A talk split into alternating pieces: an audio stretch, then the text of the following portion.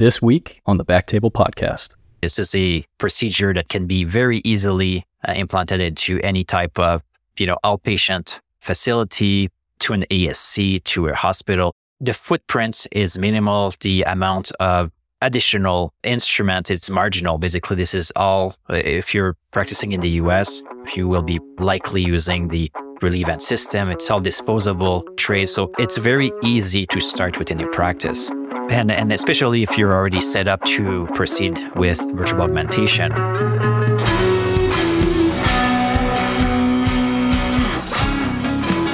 Hello, everyone, and welcome to the Backtable MSK podcast, your source for all things musculoskeletal. You can find all previous episodes of our show on Spotify, Apple Podcasts, and on backtable.com. This is your host, Jacob Fleming, reporting from Dallas, Texas. And today, joining us from the Great White North in Calgary, we have Olivier Clerk. Dr. Clerk, welcome to the show and thanks for your time. Thank you so much, uh, Jacob. It's, it's my pleasure to be here and very excited to be talking about some interesting treatments of the anterior column today. Absolutely. Likewise, I'm very excited. We've been talking more about anterior column treatments, most recently with the, your colleague, Dr. Ed Yoon and a recent episode talking about disc therapies. And so the topic today is related and it's an exciting and emerging topic, which is uh, vertebrogenic pain and specifically the basivertebral nerve. So really looking forward to talking about this with you and hearing about your experience and kind of the international aspect, the, the perspective that you have.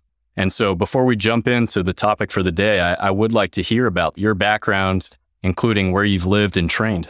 Yeah, absolutely. So I did most of my, well, a good portion of my training in Canada. So before even starting in medicine, I did uh, engineering uh, uh, for for pre med. Then uh, I did medical school in at the uh, University of Sherbrooke. So Sherbrooke is a city about uh, an hour south of Montreal and a little bit north from Vermont. It is a quaternary center in which I did uh, both all my medicine and residency in diagnostic imaging. After that, I pursue a fellowship in uh, neuroradiology at uh, Massachusetts General Hospital. Uh, and this is really where I started to, to be further exposed to uh, uh, interventional techniques and spine intervention. Uh, I worked actually with the great uh, Dr. Joshua Hirsch and uh, started to do lots of anterior column treatments uh, and augmentation procedures. So lots of vertebral augmentation uh, during that, that fellowship. And then I did a second fellowship uh, dedicated in interventional pain management. So that was at the Spine Fracture Institute in Oklahoma City uh, with uh, uh, Douglas Beall. And this is uh, where I, I, I further uh, learn about new interventional techniques. I did lots of neuromodulation, so spinal cord stimulator, intrathecal drug delivery device, and among other essential procedures for our field, interspinous spacers. And after all that, just because I really felt in love with the specialty, I decided to pursue the qualification of fellow of interventional pain practice, so FIPP. So, so right now, I'm accredited both in uh, diagnostic uh, radiology and interventional radiology and in uh, uh, interventional pain management. In my current practice, I'm, I'm, doing both the diagnostic aspect and the interventional aspect uh, on a daily basis. Very nice. It's definitely a training pathway that it's, it goes a little bit off the beaten path in a few different ways. And I liked that you brought up the FIPP designation, uh, which is something that's kind of interesting. I, I think that uh, radiologists who are involved in uh, interventional spine and pain management techniques, uh, a lot of us do that without specific fellowship training in that. So people may come from traditionally VIR or musculoskeletal or neuroradiology and kind of start doing these things. But since you had such extensive uh, fellowship experience, you went for this uh, international designation. And I think that that's something that really showcases to the interventional pain community at, at large that as an interventional radiologist or, or radiology trained interventionalist in the area, you really are dedicated to the full spectrum of it. Would you agree with that? And what was the experience in, in studying for that exam and undergoing that uh, certification. Yeah, absolutely. I, I, completely agree with that. I, I think as radiologists and as interventionalists, we're, we're very well trained to diagnose images and proceed with therapies. But really, I, I think the uh, FIPP designation really bring it to the next level and, and provide, you know, a really comprehensive approach to the treatment, to patient care, and really integrate also physical examination within, especially for, for the, the patient's uh, selection aspect. And that's something that I think to have trained in uh, diagnostic radiology, we're less exposed to. And it is crucial. Like uh, our, our outcome are directly correlated with our patient selection, right? So you can do very well a procedure, but if it's not for the right issue, the right problem, you will not obtain the uh, expected uh, outcome for the patient. So really, for me, having the FIPP certification really did put everything together that basically from the patient that enters basically my clinic currently, uh, I can clinically assess him. We can recommend basically which uh, diagnostic studies needs to be performed, uh, read that study to a very high level, and then suggest interventions. So that's really become you know, the true one stop shop that you take the patient from as soon as he entered the, the clinic up to when uh, he comes out of the clinic uh, pain free or, or, with significant uh, improvement. So I, I think this is new for our, our specialty to be able to really follow patients like that. It is the future. It is the way to optimize care, avoid having a patient that will go to various practitioner, various centers to be able to obtain the complete treatment you know, I highly suggest uh, to uh, interested individual to proceed with that type of accreditation if they are interested in uh, interventional pain subspecialty. Such an important perspective. I, I believe that what you're talking about, it, it alludes to the old adage that we treat patients and not images. And yet for what we do as interventional radiologists, the imaging is obviously crucial. And so knowing where that fits in and knowing how to interpret all the studies, I think wraps everything together in a very nice way. And with that being said, it seems to me that you have constructed your practice more or less based around that paradigm. And this is, uh, from what I understand, your practice, it's a pretty unique setup.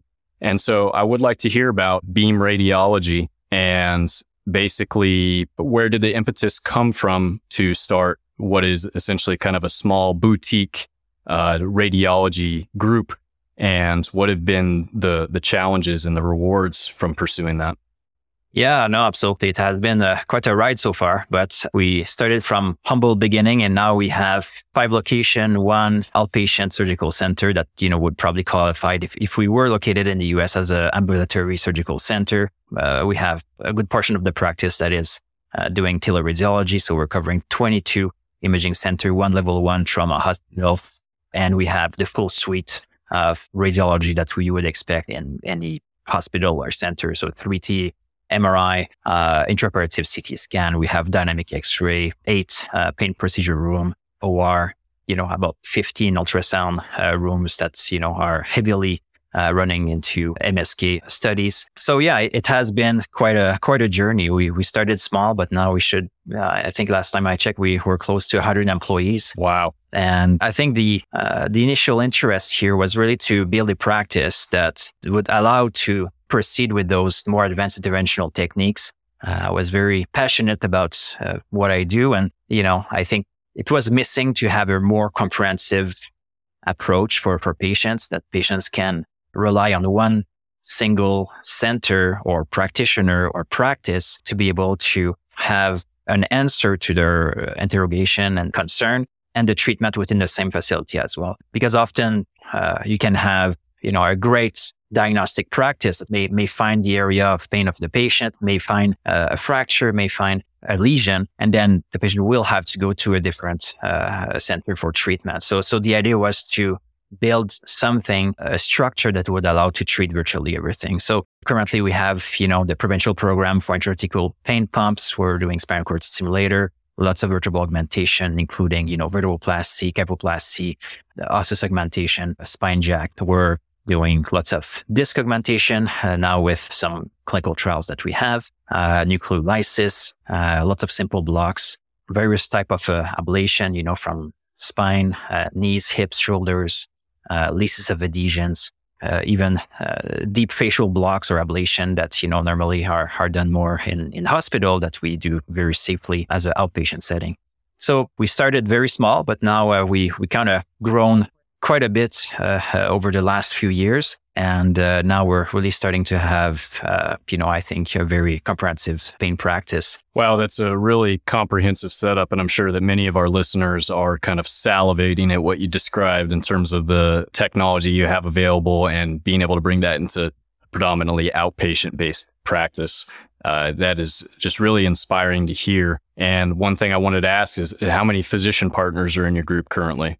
Yeah, so currently we have approximately 10, uh, you know, I would say three to four that are more interventional uh, lining. Uh, and we have a portion that will be providing more diagnostic reports or will be reading remotely part of uh, the, the teleradiology uh, aspect of the, of the practice that is mainly uh, in different health jurisdiction, but on site doing more interventional work we're, we're about for. Very nice. I think the advantages of that a multifaceted approach are pretty obvious for, for anyone from the radiology background to understand the typical uh, difficulties which you alluded to in terms of we have the imaging technology, but going to the next level and having uh, being able to directly evaluate the patient and perform the procedure for them. Uh, it's a gap that can be difficult to fill. Very cool to hear about your success with that.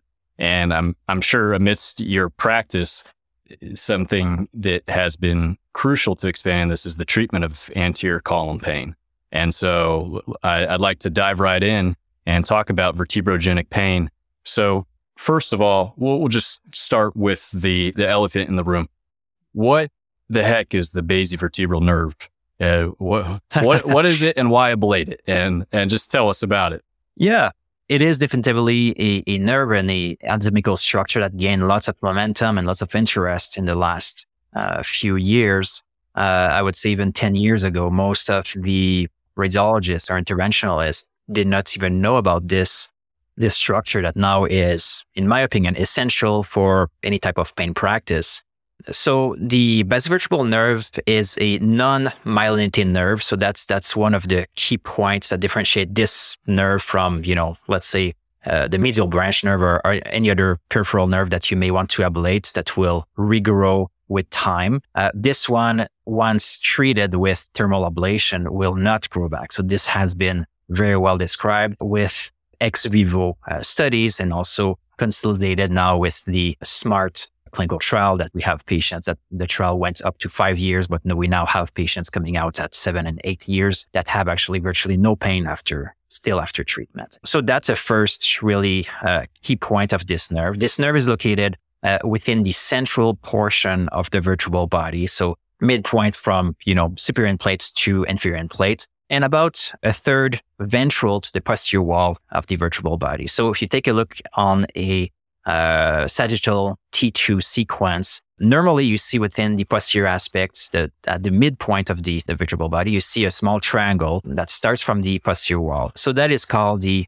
basivertebral canal. So this canal will contain a small nerve called the basivertebral nerve, an artery and a vein, and uh, we can treat that nerve by by ablation. This nerve will arborize toward the end plate and uh, will uh, bring all the pain afferents from the under the end plates, the superior and the inferior end plates, back to the central portion uh, of the uh, uh, basivertebral canal where the nerve lies. And then uh, the neural afferents will go back to the brain. So in a nutshell, the basivertebral nerve will be responsible for what we call vertebrogenic pain, uh, so pain arising from the vertebral body. There always is a question, well, how can you differentiate this pain from discogenic pain? Yes. Uh, it can be very challenging. And in my opinion, it's virtually impossible to differentiate both.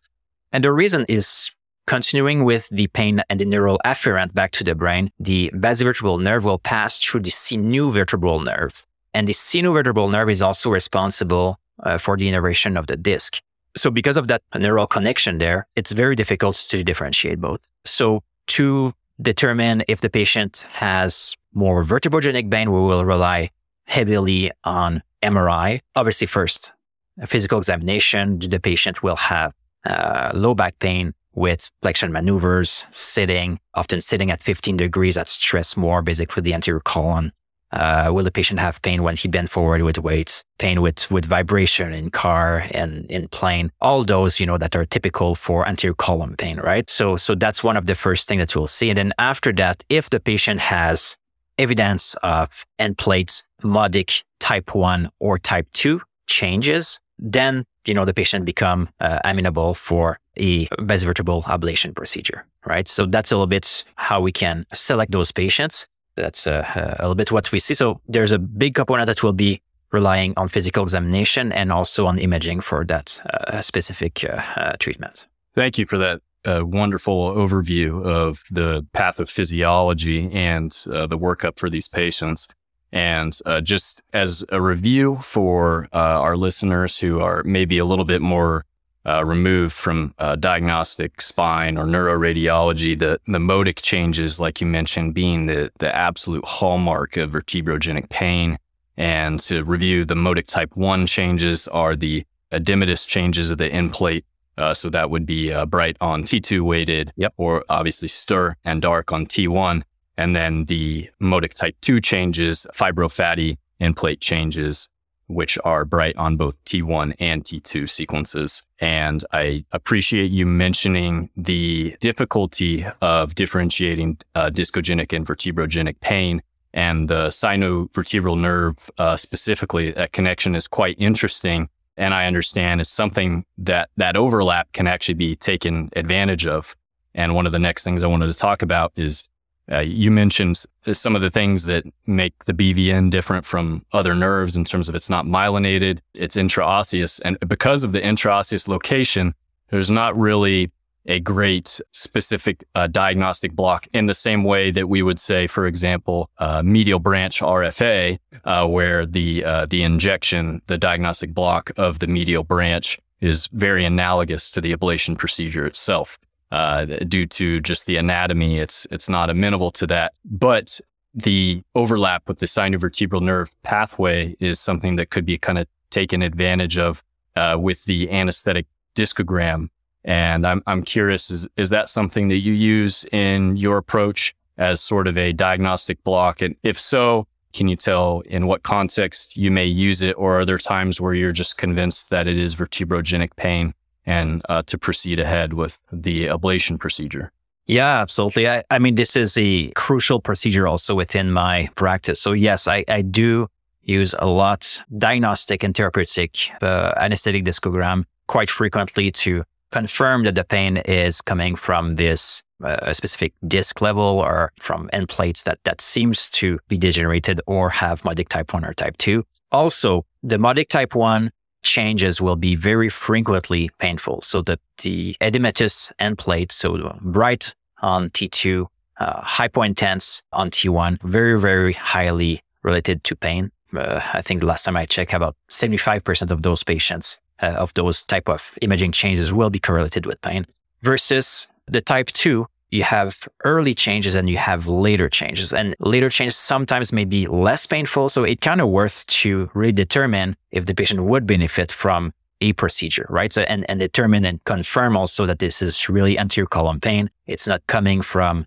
a different level. It's not coming from facets or any other area that could be also be a confounding factor that, in that aspect. So definitively diagnostic and therapeutic and mainly anesthetic discogram is essential. Uh, we're doing it on every patient. And if the patient responds well, uh, meaning that the pain will decrease, you know, from seven, eight, nine uh, on the VAS scale to a zero, one, two, three, at least, you know, 50 to 70% pain decrease. And then you have also the hallmark of uh, vertebrogenic pain, which is, you know, on the MRI, Modic type 1 and type 2 in a skeletally mature patient. Patient did not uh, response to, to conservative care for at least uh, six months, then you can proceed with the ablation.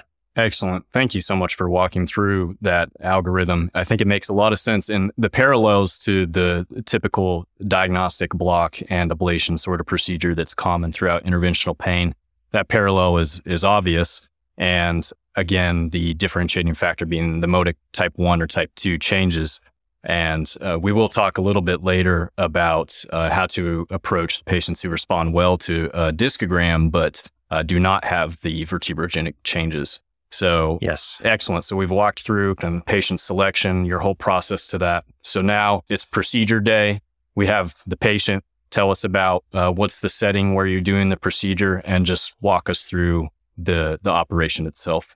Yeah, absolutely. So it's a very standard approach. So similar as, you know, for many of us that, that do lots of uh, vertebral augmentation. So basically it is a, we're passing through a transpedicular typical approach. So we'll be using a eight gauge, uh, either bevel or diamond tip needle uh, that we introduce via transpedicular approach.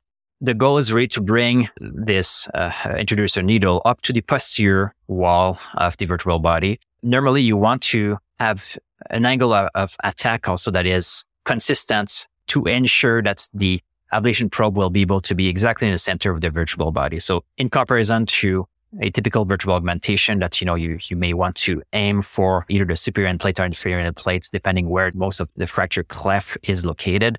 For this one, you really want to be perfectly in the center of the vertebral body. So, so that's a little bit of a technical consideration that add a little bit to the to the degree of difficulty of the procedure. So uh, so so you may want to uh, really proceed a little bit more slowly initially with this transpedicular approach that is a safe aneural avascular approach, very standard uh, that's you know many of us are, are performing on a regular basis. But you just really want to make sure that you're well positioned within the pedicle. Just like, for instance, if you're doing a spine jack procedure, right? So, so basically, if you're putting implants within the vertebral body, same thing. You want to make sure that, you know, you have pretty much a parallel approach to the implant. So whenever you deploy the jack, that's, uh, you can uh, gain as much height as possible uh, with the implants. So same thing. So, but in that case, you want to be parallel to the implant, but also just making sure that the tip of the needle is really in the center portion of the vertebral body. So once the tip of your introducer needle is at the posterior wall of the vertebral body, you will introduce a nitinol J stylet assembly that is surrounded by PEEK. And this is a curved stylet that will allow you to uh, go closer to the central portion of the vertebral body at the apex of the BVN. Then you push a spatula tip and this spatula tip will create a channel in which you'll be able to push a bipolar ablation probe. And the goal is really try to reach as much as possible to be at least one centimeter ventral to the posterior wall of the vertebral body. And this, the reason why we want to have that, we want to have enough distance uh, from any type of neural structure. Really, uh, the initial bovine studies uh, with this specific ablation probe demonstrated that most of the uh, neural tissue damage was done in a radius of five millimeters surrounding the tip of the uh, bipolar ablation probe. And then after that, for another five millimeter, you may have some tissue damage. Uh, so you just want to make sure that you have at least a safe radius of one total centimeter of uh, safety uh, where there's no other neural structures that you may be ablating. And then once you're well positioned with the bipolar RF probe, you ablate for 15 minutes at 85 degrees Celsius. So, so quite simple procedure. You need to repeat that actually at both the vertebral body above and under uh, the uh, the segments that you're treating. Uh, so for one disc or one segment, you treat basically two nerves. So the, the nerve above and under. Excellent. The aspect that there's no such thing as a one level uh, basivertebral nerve ablation procedure, I think is is crucial to understand. Yes. Uh, also keeping in mind that uh, the the access will be uh, unilateral uh, for each level. So because as long as you can target it in one way, just like doing a unipedicular or, or otherwise unilateral uh, vertebral augmentation procedure, it, we don't need uh, ever a bipedicular approach to target the nerve, uh, which which helps certainly. So we did talk about how, uh, for example, if the cause of pain were the L4 5 end plates, then you would be uh, approaching both L4 and L5. Correct. And do you use uh, sort of an uh, alternate, a contralateral approach for that for uh, ergonomic reasons, for example, accessing uh, right side at L4 and, and left on L5? Absolutely, absolutely. Normally, I would I would start on the left side for the the superior level and inferior level uh, on the right side. Yeah both sometimes you may be able to go on the on the same side but it can become a little bit awkward so you know my recommendation definitively is to alternate basically if you're starting on the right side a second level should be on the left sure is your approach to get uh, each of the level cannula in place uh, and then try to burn everything at the same time. There's some international listeners and listeners also in the US. So in the US, basically, the only system that is FDA approved is the Relievant system. And currently it is one nerve at a time that, you know, we proceed with the ablation. Sure. For international uh, listeners, there's some other uh, ablation uh, system that, that can be used to have a, you know, similar type of outcome. Uh, but currently in the US, uh, yes, it is with the Relievant system and it's one nerve at a time. Excellent. So that would probably be the approach of getting access and going ahead and treating. And while that's burning, moving on to the next level, uh, gaining access. I would imagine that's probably the most efficient way to approach that. Yep. Excellent. And then one thing I wanted to talk about a little bit is obviously the, the L5S1 end plate uh, interface is a common cause of uh, this pathology. And so S1, of course, has some slightly different considerations from the lumbar vertebral bodies. Could you tell us a little bit about that?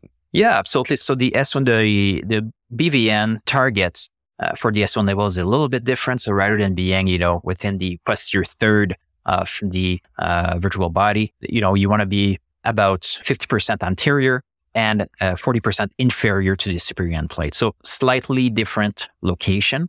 I would say that in the majority of cases, it is not too much of an issue to find a target and put the J stylet in the right area. In some instances, uh, you know, in high riding pelvis, uh, it can be a little bit more uh, challenging, but normally you're you're still able to find a window there. There would be technically other ways to do it, but so, so far, you know, I haven't had any patient that I was not able to access there. Yeah, so so slightly different. It does take a little bit longer, and just just like for vertebral augmentation, also often the the L5 vertebral body. It's a more aggressive approach depending on, you know, the uh, lumbar lordosis. You're using longer uh, access uh, uh intro trocar. Uh, so same type of issues that you're you're also uh, seeing at the L5 level. And S1, well, it's it's mainly related to the iliac crest that can sometimes obstruct the the area, but normally you you should be good to find some type of access. Very nice. I, I do want to give a shout out to our mutual colleagues and, and mentors, uh, Dr. Beall and Dr. Nguyen, They had showed me some cases in which they utilized slightly alternate approaches, which made the specific case due to anatomic reasons go much more smoothly or actually be able to proceed where whereas the specific issue may have complicated that and so uh, for s1 as you said, sometimes with a high riding pelvis, getting that pedicular access can be quite tough. And, and Dr. Beall has described using several times the trans ilium approach. And so this is, uh, just to tell our readers a little bit, is basically going from a lateral approach, uh, through the iliac bone and, and targeting the BVN that way. And this is something I think that will make a lot of sense for radiologists who think in terms of axial, transaxial, cross sectional imaging it makes a lot of sense to see, okay, it's, it's much like a specific lesion biopsy to take the straightest path possible. Uh, so that's an alternate method that certainly can be used. Uh, of course, uh, definitely something only to use if you're uh, comfortable with the imaging landmarks under presumably fluoro. Of course, this procedure could be done under CT, but uh, most commonly done with with a C arm. Uh, so that's one way. And Dr. Nguyen has shared a case with me of a patient who had prior instrumentation with pedicle screws and uh, had physical exam history and imaging findings that were concordant with vertebrogenic pain. And so, of course, getting transpedicular access when uh, the pedicles are already occupied by screws is problematic. And so, uh, using the parapedicular approach uh, that has been uh, described previously is uh, an excellent way to do that as well. And so, of course, uh, spine interventionalists are seeing lots of different kinds of patients uh, with different inborn anatomic factors and iatrogenic factors. Uh, so I did want to throw out those. I thought those were uh, some very interesting considerations. And as radiologists, uh, the interventional radiologists know is not really an option for us. we, if, if there is a clinical need to do something and there's a specific anatomic complication, we tend to find a way to work around that. And so hats off to Dr. Beall and Dr. Nguyen for uh, bringing those to the forefront. Absolutely. We'll actually have a, a small presentation. Uh, this is some uh, absolutely shameless self plugging. at the upcoming uh, ASSR, American Society of Spine Radiology conference that by the time listeners are hearing this, uh, it will have already happened. Uh, but but we do have uh, a presentation talking about some of these alternate approaches to use the BVNA. But as you said, the wide majority of the time, the standard transpedicular access that's tried and true and familiar to many spine interventionalists is going to get the job done. Absolutely. And I think this is the beauty of having a wide spectrum of intervention within a toolbox, right? We can use tricks and tools that you uh, have learned through other type of intervention so through time, if you're doing more, it becomes much easier. And I completely agree with you. That's the transiliac approach is a great approach. Uh, it's a straight approach. It's an easy approach. We know we, we use it, for instance, for sacral insufficiency fracture. We use it for, you know, to put screws, to put, you know, different type of implant uh, of material. So, uh, and especially when you can avoid to have too much curvature and just going in a straight pathway. It's always a little bit easier. So this is a, definitively a great uh, approach. Overall, also for your vertebral body, right? I mean, you, you can, you're completely right. You can use a parapedicular approach. Uh, you can use a modified uh, inferior or superior extrapedicular end plate approach. Uh, so depending where you want to end up, there's various ways to access the vertebral body to avoid implants, to avoid pedicle screws, and, you know, the more you know, the more you do, uh, and the more you're able to accomplish and put the needle exactly where you want to. Um, and it becomes easier through time. So, so these are very wise words and completely agree. Uh, shout outs to Dr. Nguyen and Dr. Beall. Yes, uh, definitely agree with that. Uh, always uh, lots of wisdom coming from them, and so I did want to make sure to to share that.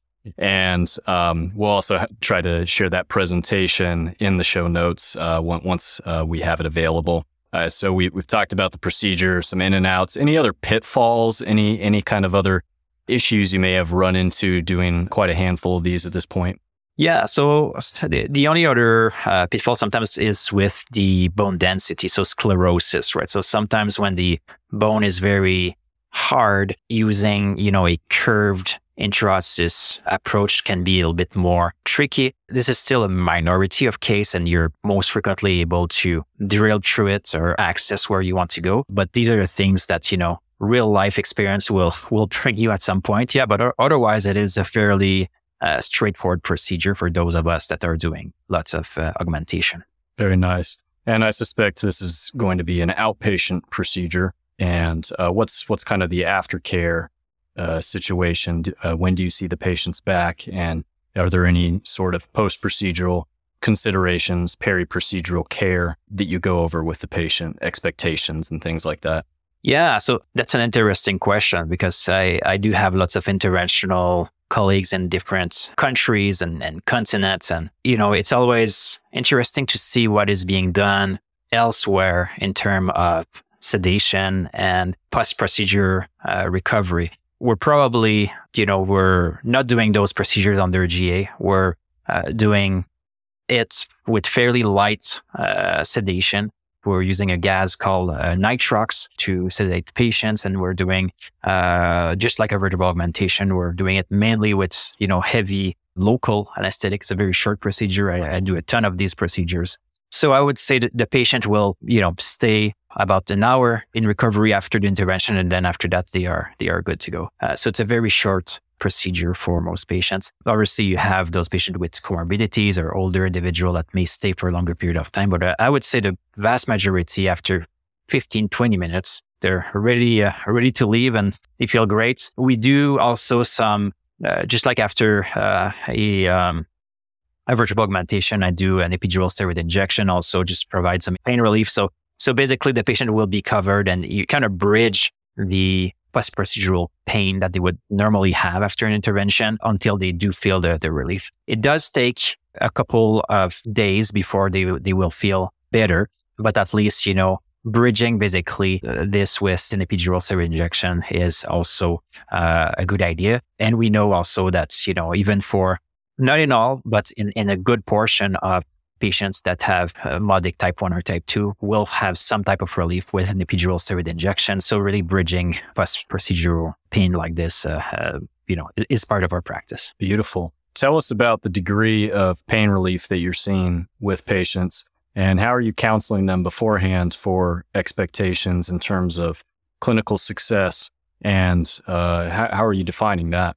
Yeah. So overall, there's two uh, studies that really evaluated BVN ablation, right? So there's the Intracept and there's SMART trial. So the Intracept followed patient for two years, the SMART clinical trial up to uh, five years. And so a total of uh, 473 patients are actually treated. And within all those patients, if we just summarize it, I would say 25% of patients have uh, 50% of pain decrease and the other 75% have about uh, an average of 75% of pain decrease uh, and functional improvements. And within this 75%, you have about another 30% that are almost completely pain free.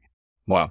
So that's very notable. So basically, I would say in average, most likely your pain will decrease for about 75%. And uh, if you're within the lucky 30%, you know, your pain may be completely, uh, completely gone. So yeah, so, so really good results. Again, we select all patients with what we discussed earlier with an anesthetic discogram. So basically we're just treating those pain generators that we know will respond well with the, uh, the BVN ablation. So that does help a lot. Very nice. And as you alluded to earlier, there's some interesting, uh, unique aspects of the, the basivertebral nerve itself, and specifically the non myelinated nature. From what we're seeing from the data, it seems to be that uh, for at least the majority of patients, this pain relief is long lasting. Yes. It's not something like a medial branch RF where we'll tell the patient months or perhaps longer of relief, but the pain likely will come back. What's the current data on that? Yeah, so the uh, 250 patients that were enrolled within the SMART clinical trial, at the end of the five years, I believe there was uh, still 100 that were still being followed, and all of them demonstrated sustained improvements uh, in pain, quality of life, and function. So it seems to be a permanent treatment, and even there are some of those patients that are now uh, eight years out and still uh, it seems to be a permanent treatment. So this was already fairly known with some of the uh, ex vivo studies that, you know, ablated basically BVN, waited to see if there was a neural sprutening, if there was any type of neural uh, healing, which wasn't the case. So it, it's one of those treatments, again, that I think is essential within a pain practice and, and does really change the course of management of patients because those patients, you know, uh, we haven't uh, yet dig into that, but it, it is within a category of back pain that we call stable, uh, either vertebrogenic or discogenic back pain, right? So those patients are not candidates for any type of TLIF, PLIF, uh, any type of, you know, spinal fusion. Spine surgeons should not operate on those patients. There's no evidence of uh, instability. Often, unfortunately, in the past, you know, uh, there has been quite a few patients that went to surgery for that because often the patient have no other solution, right? And they, they, they want to have something done. And I, I understand it from a surgical perspective that, you know, well, you try to help those patients, but now I think we have very strong level one data that demonstrate clearly that, hey, there's a better procedure that takes around uh, half an hour to 45 minutes. And that provides, you know, very reliable pain decrease and improvement in function. And the patient will feel the, the result of that procedure within a couple of hours after, after the intervention. So doing a fusion or doing a, you know, even a disc replacement for those patients should no longer be uh, things. Such a crucial perspective with that that you bring up talking about the treatment alternatives. And this is what's so interesting about uh, this pathology and the treatment is that prior to a few years ago, uh, really uh, lumbar interbody fusion uh, with posterior instrumentation typically uh, would be one of the few things to to offer to patients who had failed non-surgical management. And the data on those approaches, as you said, they're uh, as you might expect, not exactly what I would call encouraging. In that a success for surgical treatment for stable discogenic or vertebrogenic back pain is success is uh, about 30% reduction in pain. And you compare that to uh, potential for 75% or more in 75% of patients, it's sort of a no brainer. And one thing that I think is, is so important about this is that the surgeons who, of course, have the fusion capabilities at their disposal. And of course, those are used mostly for instability or uh, deformity. These are not typically the patients who uh, we are seeing with the vertebrogenic pain. These are typically uh, a lot of them are are younger patients, most of them without spinal deformity, and as you said, crucially that uh, they are stable. And so the surgeons, I think one thing that I really do want to emphasize is they definitely have the capability to use this technique too. And I've seen that as well, that a lot of uh, orthopedic spine surgeons and neurosurgeons have started to employ this in their practice. I think that's great. I'm all for that. I'm all for all spine specialists having as wide an armamentarium at their disposal. But it's certainly something that I feel that the experienced spine interventionalist can bring to a table in uh, a setup, whether that's a, a hospital or a group or, uh, or a community where this therapy isn't being used yet. It's a great way to get in. As you said, this is a, a very unmet need until really a few years ago. So it's still being propagated and it's a great place for spine interventionalists and definitely interventional radiologists to, to get involved. And that's one thing I wanted to ask about you. Any advice for spine interventionalists and particular from a radiology background to incorporate this into their practice? Yeah, I mean, this is just like you you outlined. This is a procedure that can be very easily uh, implanted into any type of you know outpatient facility to an ASC to a hospital. The footprint is minimal. The amount of additional instrument is marginal. Basically, this is all. Uh, if you're practicing in the US, you will be likely using the Relievant system. It's all disposable trays. So it's very easy to start within your practice. And, and especially if you're already set up to proceed with vertebral augmentation, this is, in my opinion, a no brainer, something that you should be adding to your practice. That's, you know, if you're able to do, you know, fairly basic physical examination of the lumbar region that is virtually asking if the patient have pain with flexion maneuvers, pain with sitting, and you see modic type one or type two change on on MRI. You know, if the patient respond also to the anesthetic discogram, failed conservative management for, for six months, you can, you can proceed with, uh, with this intervention. So, and it's easy to learn and fairly easy also to add within your practice. So yeah, I highly recommend adding this procedure to your skill set and your your belt. I don't see this procedure going anywhere for the next couple of years. Beautiful. It's it's really a rare thing that such a uh, relatively simple procedure is so effective and relatively easy to implement. Like you were saying, it's it's just sort of a no brainer. Uh, specifically, if if you do have experience doing these transpedicular approaches, which anyone who's done a number of vertebral augmentation is already doing. Uh, and so I definitely hope to see increasing uh, radiology usage of this. It's definitely gaining some momentum in the interventional pain community in, in the US, uh, which again is great. I'm all for the propagation of these techniques and treatments so we can take care of as many of these patients as possible and, and avoid the, the downsides of long-term failed conservative slash non-surgical management uh, or uh, unnecessary, more uh, aggressive approaches. And uh, so I couldn't couldn't agree with you more on that. And often, you know, with those new emerging technologies, one of the limiting factor is that unless if you're part of the, a clinical trial study, you can't proceed with with this intervention with part of your practice before there's uh, clear CPT codes. And right now, you know, since actually uh, uh, January of last year, there's, you know, the CPT codes are there, 64628, uh, to proceed with, you know, a two level vertebral BVN ablation, uh, 64629. Uh, that's, you know, if you're adding uh, another vertebral body. So basically, if you want to treat three vertebral body for two disc. So the codes are there added within the uh, AMA a new code for uh, vertebrogenic low back pain. So M54.51, you know, everything is there. Uh, so it, it's very easy to implement and to get reimbursed also for those interventions. Amazing. Thank you so much for the the billing tidbits there. And of course, they're more than tidbits because the the devil is in the details. And if we have an amazing procedure and can't get reimbursed for it, then it's it's sort of dead on arrival. And this has a lot of momentum, uh, a lot of necessity uh, in the community to employ this approach. And it's practical at this current point in time. And as you as you mentioned earlier, in different countries, things are going to be uh, a little bit different.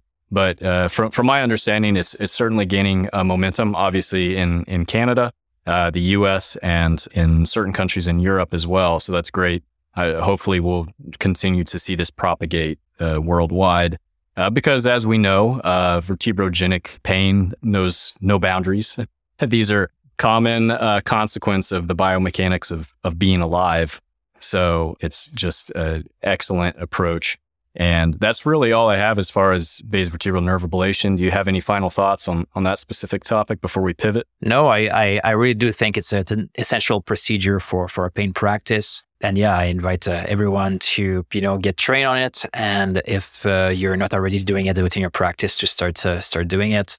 You'll uh, save the life of many patients and change change their lives. Just like doing work also on on the disc, uh, I think the uh, uh, working on vertebrogenic pain is essential. Uh, and and that's right now this procedure has the highest level of evidence, level one evidence uh, for vertebrogenic pain. So uh, so it is an essential procedure for any pain practice. And with that excellent segue into allusion to discogenic pain, I do want to talk about some of the even further bleeding edge techniques that you're working on. And you mentioned earlier disc augmentation. So I want to talk to you about your work with that, with the disc hydrogel. And so you've been working on a clinical trial with this. And so just tell us about what's involved with this. Where does this fall in to the anterior column pain treatment option melange? And uh, where are we right now? Where do we expect to see that go? Yeah, absolutely. So, so uh, the way that we set up our practice is also to provide high level and high high uh, quality uh, clinical trial, and and we're running quite a few of, of these. And a good portion of the interest right now is on the anterior column because you know we all know that uh, most of the low back pain is not facetogenic mediated, but rather 60% or even more uh, is mediated by the disc, the vertebral body. And currently, until, you know, we just talked about BVN ablation, but uh, there's not other minimally invasive treatments that will reliably treat uh, the uh, region of pain. So to palliate to this, uh, there has been for multiple years attempt to inject a gel inside the disc, try to rehydrate basically uh, those discs and, and provide some support. There was a, in the year early 2000 a, a hydrogel called uh, Gelifex that was tested, uh, but they, no- they noted lots of uh, expulsion of the material, and and unfortunately this this uh, did not go too far. So that was a first generation of a hydrogel that was that was tested. Now there's a second generation that is that is uh, available that is made with PVA, PVP, and PEG. So basically, it is a, a, gel that you need to uh, heat prior to inject. Uh, so you're heating at uh, 65 degrees Celsius. Uh, this gel becomes liquid, and you can inject it through a 17 gauge needle.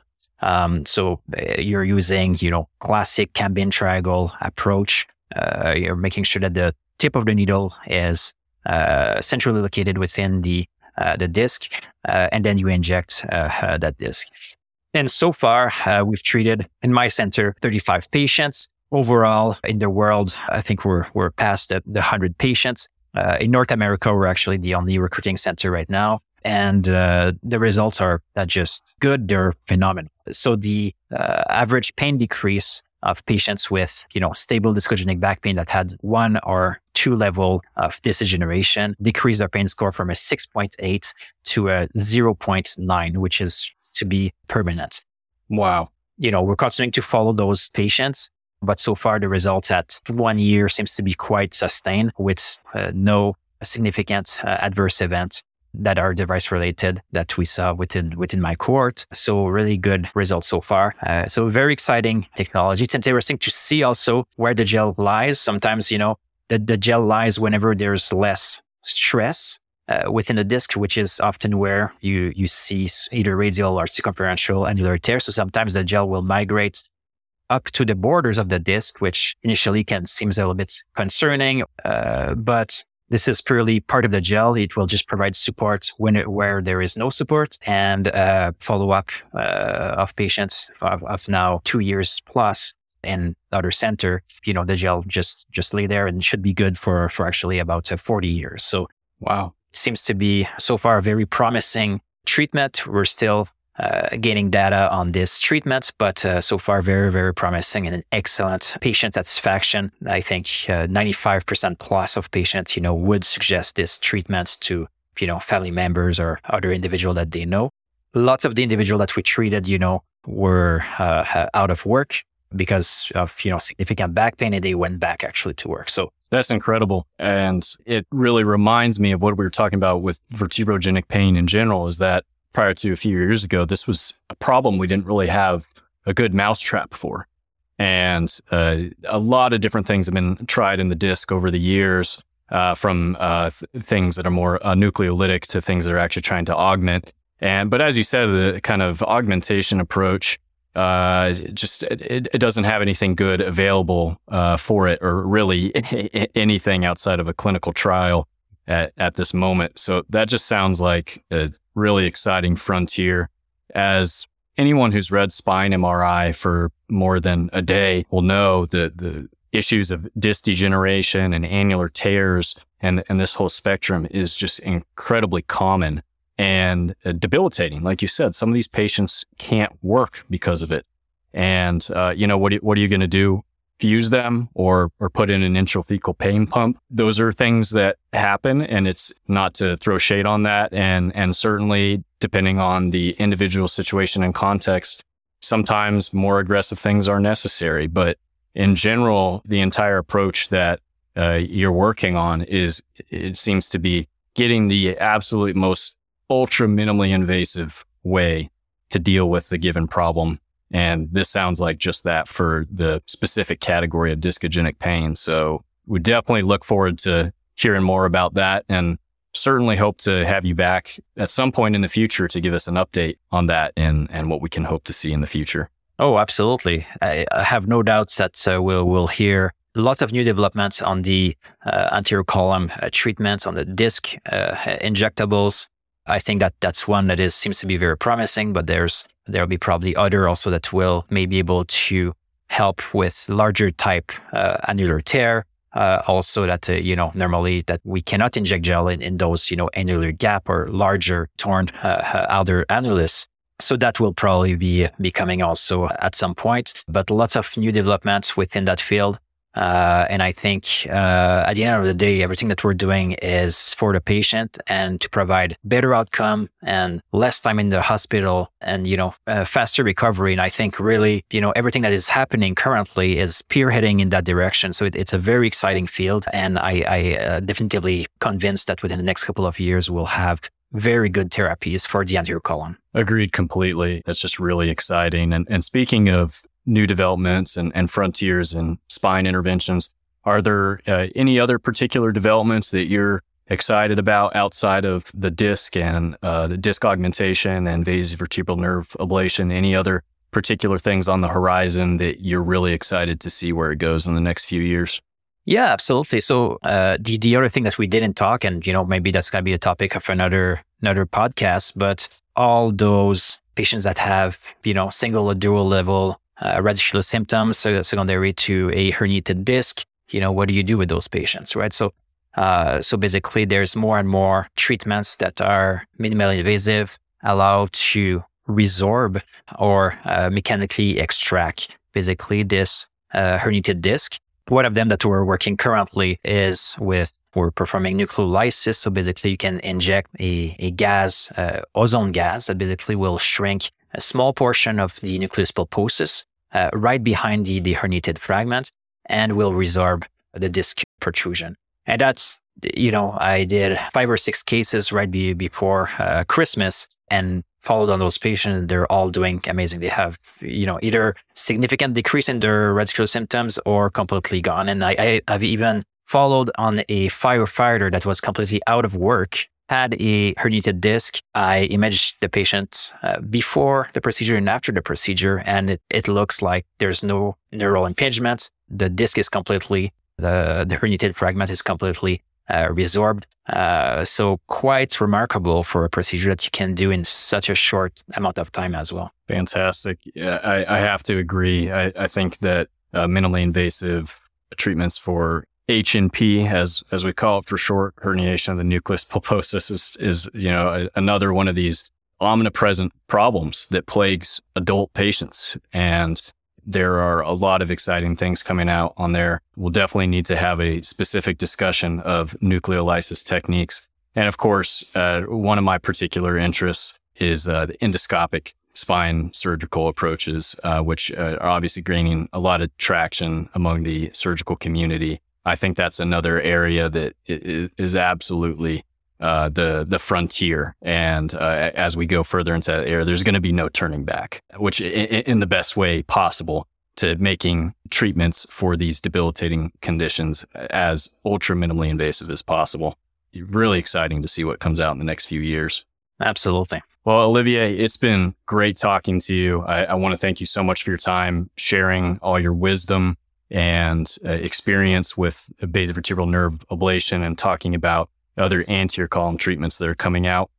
With that being said, I have nothing else. So the floor is yours if you'd like to promote anything you're working on or, or have any final thoughts before we close. No, I, I, I think we uh, covered very well the, the topic there. I, I think uh, would like to thank you for the invitation. This is quite a fantastic podcast that you know uh, interventionalists can go share their their experience and enthusiasm and new techniques and ideas uh, with the community. So so thank you for uh, hosting uh, this podcast and continue doing the, the great work that you're doing.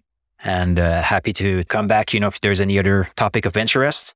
Uh, and uh, otherwise, until next time. No question. We would definitely like to have you back. I think we've outlined multiple potential topics for the future. And so, uh, with that in mind, for our listeners, thanks for tuning in and catch you next time. Thank you. Bye bye.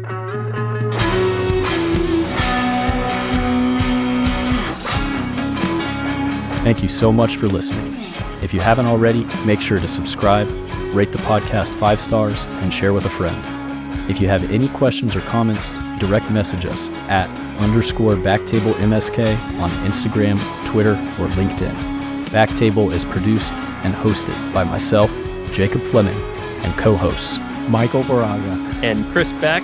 Our audio team is led by Kieran Gannon, with support from Josh McWhirter, Aaron Bowles, Nick Shellcross, and Ness Smith Savadoff. Design and digital marketing led by Brian Schmitz. Social media and show notes written by Marvi Espiritu and Ann Dang. Administrative support provided by Janua Kennebrew. Thanks again and see you next time.